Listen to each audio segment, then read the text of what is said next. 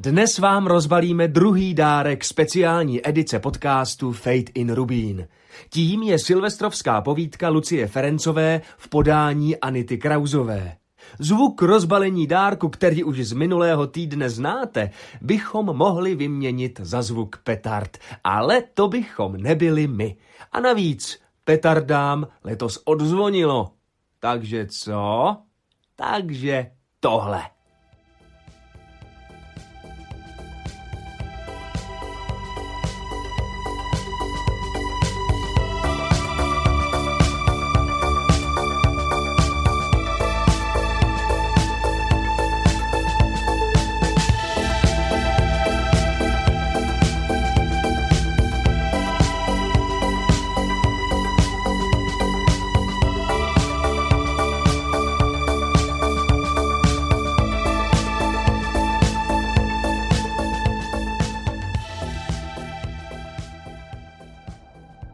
Johaně bylo včera 16, což je pro její matku důvěryhodný milník, takže právě teď odjíždí slavit poslední den v roce na chatu a svou dceru nechává po několika minutové slovní přestřelce doma. Ano, pozve si kámošku, ne, nebude dělat bordel, jo, o půlnoci si zavolají a nebude to míněno jako kontrola, ale jako láskyplný projev jejich vztahu plného důvěry a respektu. Fajn. A neudělej si to zlý, Johano, protože jak na nový rok, tak po celý rok. A zapomněla jsem sundat prádlo ze sušáku, nezapomeň na to, prosím tě. Ať nám do rodiny nepřijde smrt.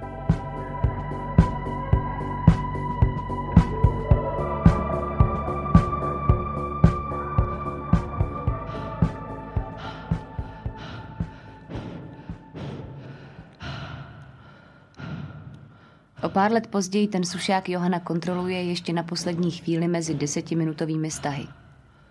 Prádlo je na hromadě vedle, takže nevisí. Takže dobrý. Opře se o zeď. Má pocit, že k taxíku poleze po čtyřech. V žádném z těch předporodních kurzů, co absolvovala, nikdo neřešil, jak stihnout slést pět pater mezi kontrakcemi.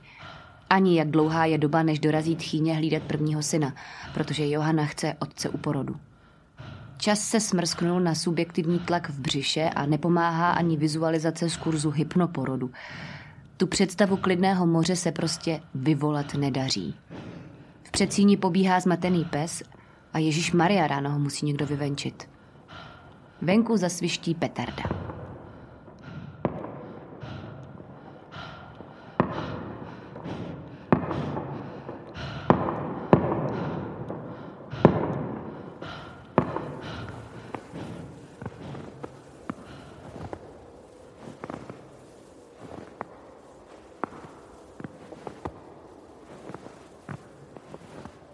Sníh pod nohama křupe. Je ticho, bílo a začíná se smrákat. Pochoduje svorně, v jeho stopách. Takhle se moc nevysílí a když noha občas šlápne do hloubky vedle, děkuje Johana Klukovi před sebou, že tuhle práci a výkon energie už pár kilometrů dělá za ní. Vyrazili předpolednem a do tří, čtyř měli by být dole.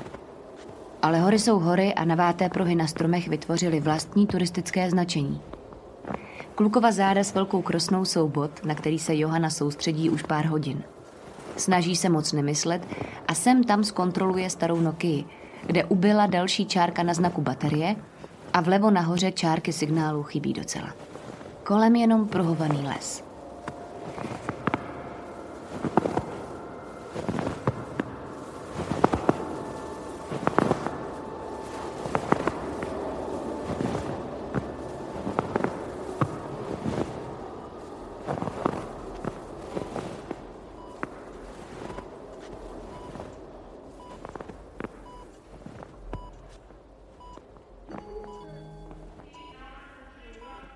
Jak na nový rok, tak po celý rok.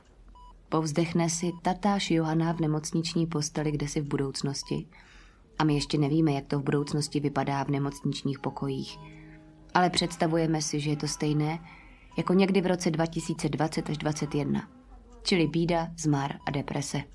Protože státní péče bude problém vždycky. A peněz na zdravotnictví je tak, jak tak málo. Ale zas díky bohu nejsme v Americe, že jo? Dneska bylo ke snídani kuřecí sténo. Vysvětlení to má dvojí, pomyslí si kde si v budoucnosti Johana.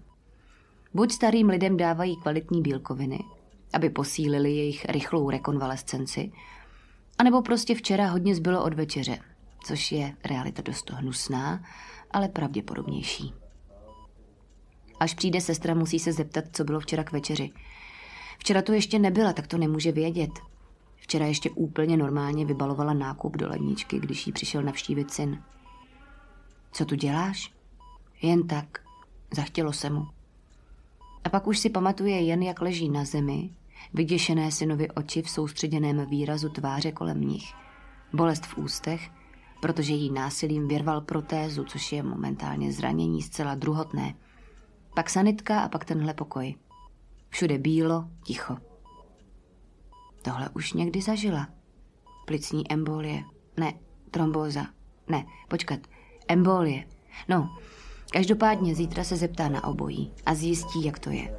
I s tím stehnem.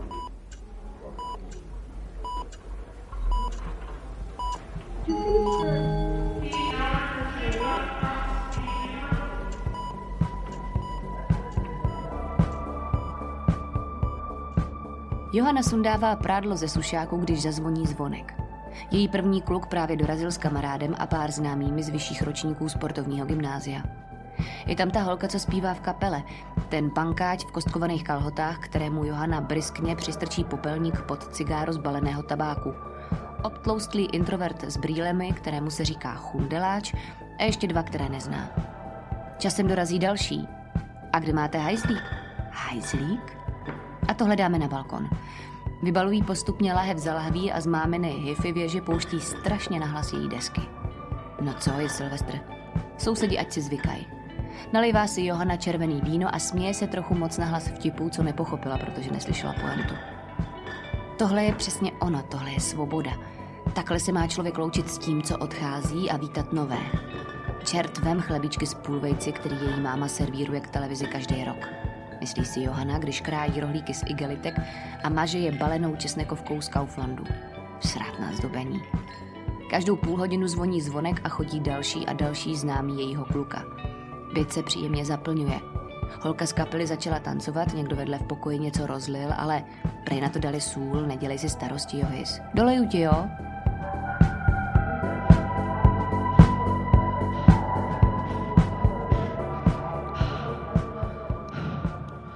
Objednávám Uber. Informuje Johanu její muž. Bude tu za minutu. Tchýně vysvětluje, proč tak dlouho neslyšela vyzvánějící telefon, zabrala až pevná linka k sousedovi, nevadí, konejší Johana. Však jsme stejně neměli zbaleno, výměna pohledu s mužem, úsměv, všechno je přesně, jak má být. Je tu, hlásí muž a tchýně vysílá poslední pohled značící hlavu vzhůr, hodně sil, přidává držení palců. Další covidátko, hlásí řidič s vytetovaným křížem na předloktí.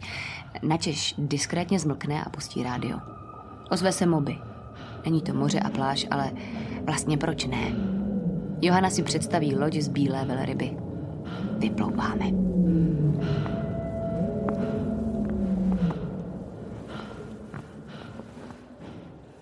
Přituhuje. Na chvíli zastavili a dopíjejí poslední šálek čaje z termosky, který už není ani vlažný. Neměli bychom jít dolů, když jdeme z hor? Ptá se Johana svého horského kluka, který zrovna s úsměvem vypráví historku o Pascalu Pinonovi, co měl nádor na hlavě tak velký, že s ním v americké freak show vystupoval jako se svou manželkou. Davy ho milovali pro jeho oddanost své zaslíbené, která zemřela jen pár minut po něm. Dolů ano, ale po vrstevnici to je skoro po rovině, když nemáš dostatečnou rychlost. A to my v tomhle sněhu ani mít nemůžeme. Vrátí se Johanin druhý kluk k její otázce a zatímco zabaluje prázdnou termosku, vrací se k Paskalu Pinonovi a konstatuje, že i takhle se projevuje bezmezná láska. Ticho kolem naruší vítr, který se najednou zvedne a zavíří prašanem. Ale možná bychom mohli trochu zabočit, řekne už s batohem na zádech a spustí se mezi hustými smrčky rovnou z kopce dolů. Johana přemýšlí o nádoru na Pinonově hlavě a napadne jí, že právě s tímhle číslem by se mohla hlásit na damu, kde chtějí upřímače k práci s loutkou.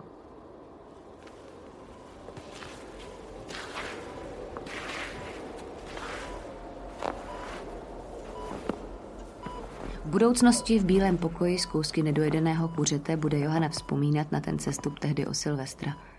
Na Paskala Pinona, zaváté stopy jejího druhého kluka, okouzlující dítě své doby, co si nikdy nepřipustilo prohru a co vsteky řvalo popás v ledovcové islandské řece o rok později, když mu došlo, že tudy se opravdu projít nedá. Což se nestalo o rok dříve na horách, kde zázračně těmi smrčky prošly. Možná opravdu záleží na těch představách. Bude přemýšlet Johana v budoucnosti. Možná víc než na čemkoliv jiném. A pak si vzpomene, že možná ne. Že možná je ten průlom reálného taky k něčemu dobrý. Minimálně v tom, že když se dva zamknou v mámině koupelně a strhnou umyvadlo, dojde i Johaně, že tohle není žádná pravá levicová revoluce, ale jenom bordel, jak říká její máma.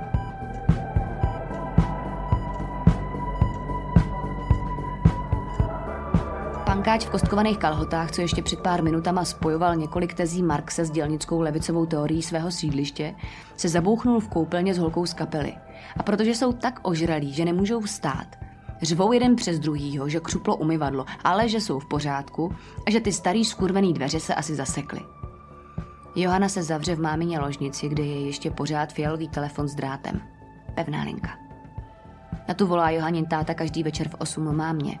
A každý večer si řeknou to samé, což 16-leté Johaně přijde otřesný, ale později se spíš děsí toho, že si budou říkat něco nečekaného. Plynoucí jednotvárnost informací o počasí, týdenní rutina a polipky na dálku jsou znakem toho, že svět je v pořádku. Nikdo dnes neskolaboval a nemusel být oživován. Nikdo neletěl vrtulníkem do nemocnice ani se nepohřešuje. Svět funguje, jak má. Pevné linky pak samovolně zmizí a staré Nokia taky. Nicméně ani chytré telefony v budoucnosti nedovedou mnohdy realitu uspůsobit k obrazu v hlavě. Takže zatímco 15-letá Johana sedí u fialového telefonu a vytáčí číslo toho kluka o roční kníž, se kterým byla už párkrát venku na procházce v dolech, motá si na prst šňůru a v břiše cítí šimrání. Jo, je tu party, chceš přijít? Ani ne, řekne klouznějšího ročníku. Čte si, ale zítra by mohl jít třeba ke kostelu, kdyby se jí chtělo. Komu voláš? Ozve se ze dveří. Ale nikomu. A už jste dostali ty dva z té koupelny? Tak zítra, řekne ještě do fialového sluchátka Joha a jde se podívat na tu spoušť.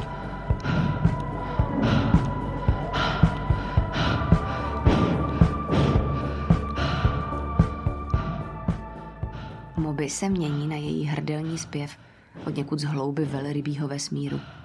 Nikdy by ji nenapadlo, že si při porodu bude zpívat, ale pomáhá to. A navíc tohle přece ještě není porod.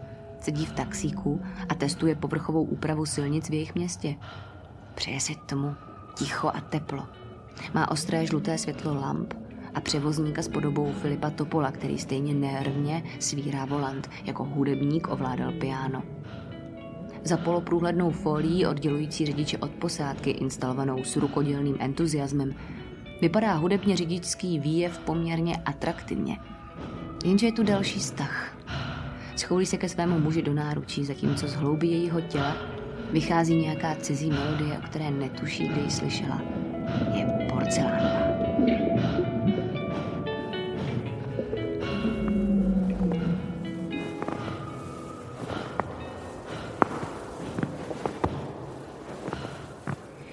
Je něco kolem čtvrté a začíná se stmívat. Klesání přece vede do údolí, nebo ne? Nějakou dobu už mlčí a jen pochodují v hlubokém sněhu. Terén nedovoluje to, čemu tak rádi oba holdují, dlouhým rozmluvám při chůzi. Putování, poutnictví, túry, při nichž se tělo posunuje a spolu s ubíhající krajinou putuje i mysl. Další a další myšlenky, asociace, novinky v hlavě, spojení, která nikdo z nich nečekal a která se v tu chvíli zdají tak objevná, jako nový pohled za právě překonaným horizontem. Tohle oba milují ale tomuhle se právě teď oddávat není možné. Větve hustých smrčků šlehají do očí a zmrzlých tváří a navíc to vypadá, že skrz zataženou oblohu se každou chvíli protrhne salvanových vloček. Česko přece nemá velé hory. Začnou si potichu zpívat. Extreme ways are back again. Extreme places I didn't know.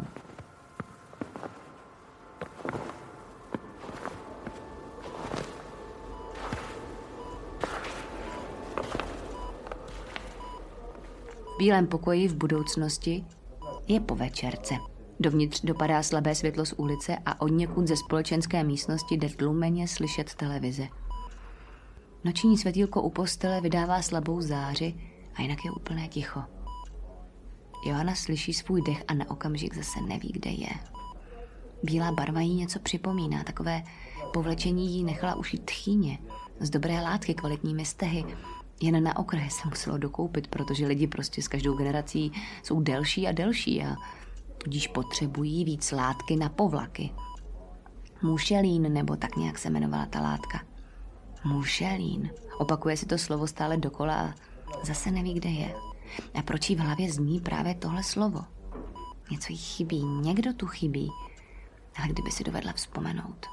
Kdyby aspoň na chvíli viděla tu tvář toho člověka, který jí chybí. Zatím tu ale je jen prázdné místo v její hlavě a to prázdné místo jí nedovoluje usnout, protože z té prázdnoty se jí do těla rozlévá zmatek. Možná přeroste v paniku,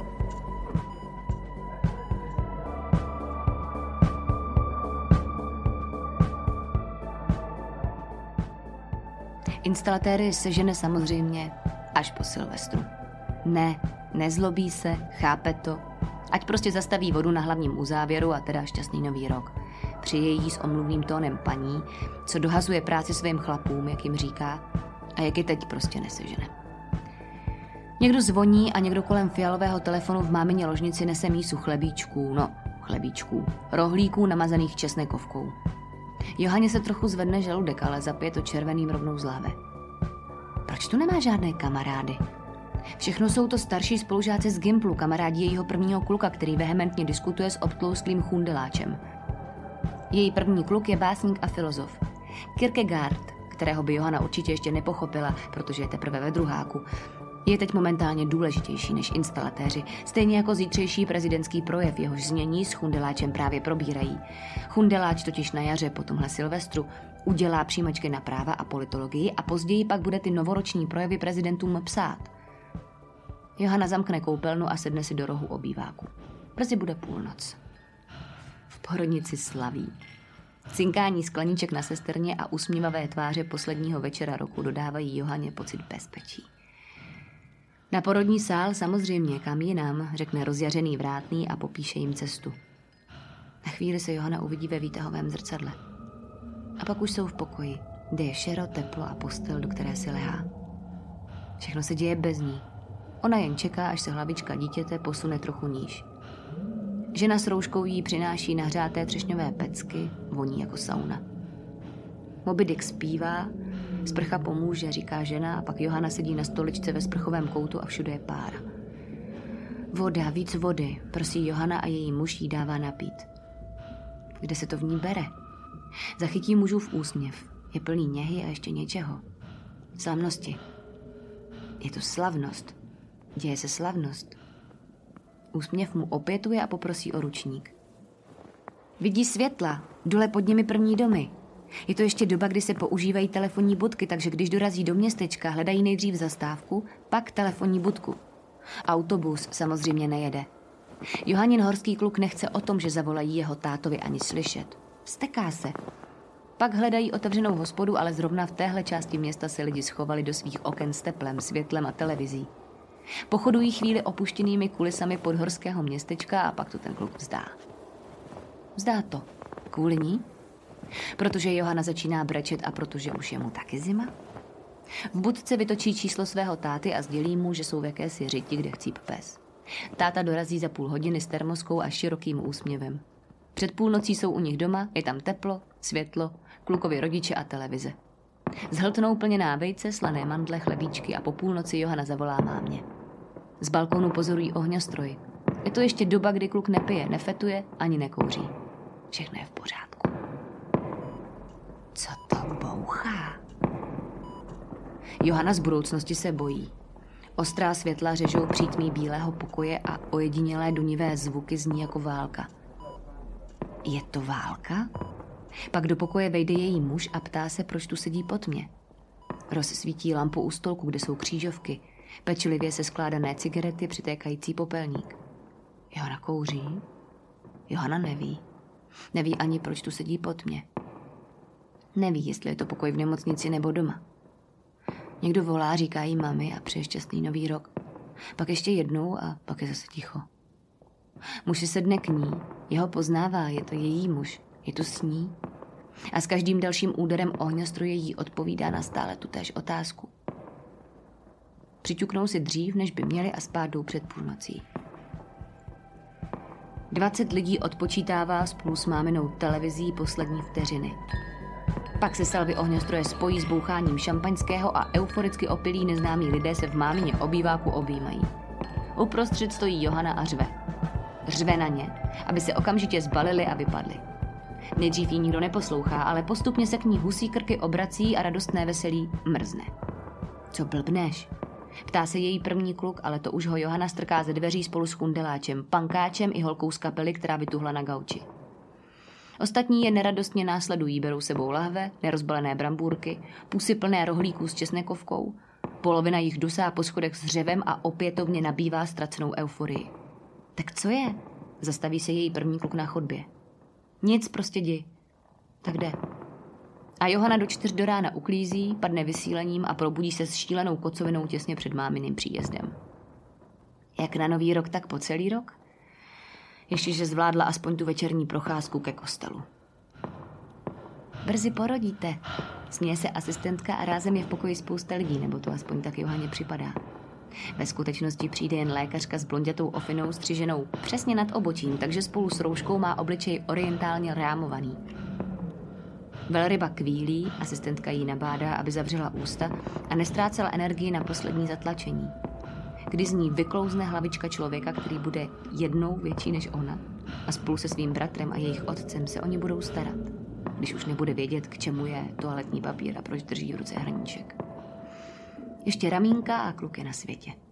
Je minuta po půlnoci, takže je to první miminko tohohle roku, za což by mohli dostat malý příspěvek od státu, ale protože se odmítnou vyfotit, nedostanou nic. Její muž přestřihne pupeční šňůru a pak spolu s dětskem sedí hodinu, dvě a seznamují se. Město slaví s nimi. 1. ledna později večer sedí Joha se svou mámou u televize. Kolaterální škody jsou už matce známé a postupně se s nimi smířila.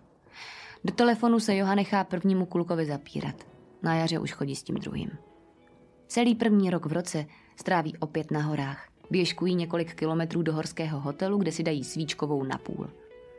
Kolem jsou vystavené hlavy z divočáků a jelenů a je to doba, kdy je ještě všechno v pořádku.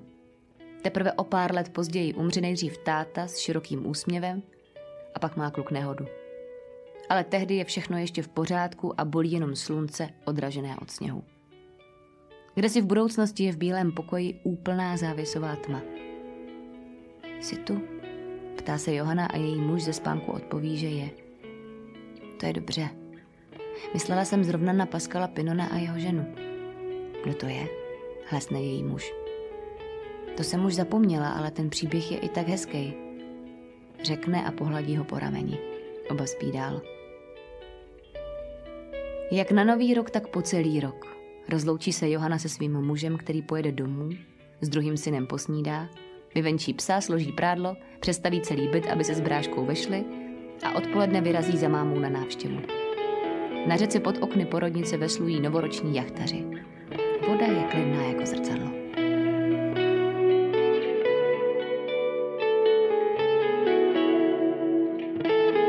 Silvestrovskou povídku napsala Lucie Ferencová. Četla Anita Krauzová. Hudba, zvuky a sound design Václav Hoskovec. Hudební spolupráce David Oupor.